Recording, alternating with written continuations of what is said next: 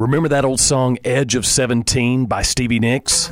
Yeah, the one with the cool guitar intro, and then she sings just like the one winged dove. I was belting out those lyrics, and my brother said, What did you just say? I said, One winged dove. He corrected me and said, It's not one winged dove, you moron, it's white winged dove. I argued with him, Uh uh I was so mad when I read the lyrics. It was white winged dove. All this time I'd been singing it wrong. I thought it was about this wounded bird that couldn't fly, and, and besides, aren't all doves white?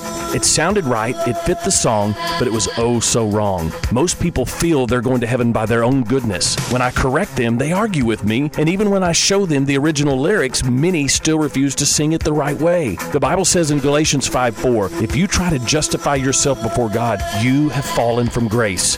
I would have lost money if I were to bet on what I felt was right. Don't risk your eternity on what you think is right. Read God's lyrics so you can know what's right. I'm Pastor Heath. Learn more at woodlandheightschurch.org.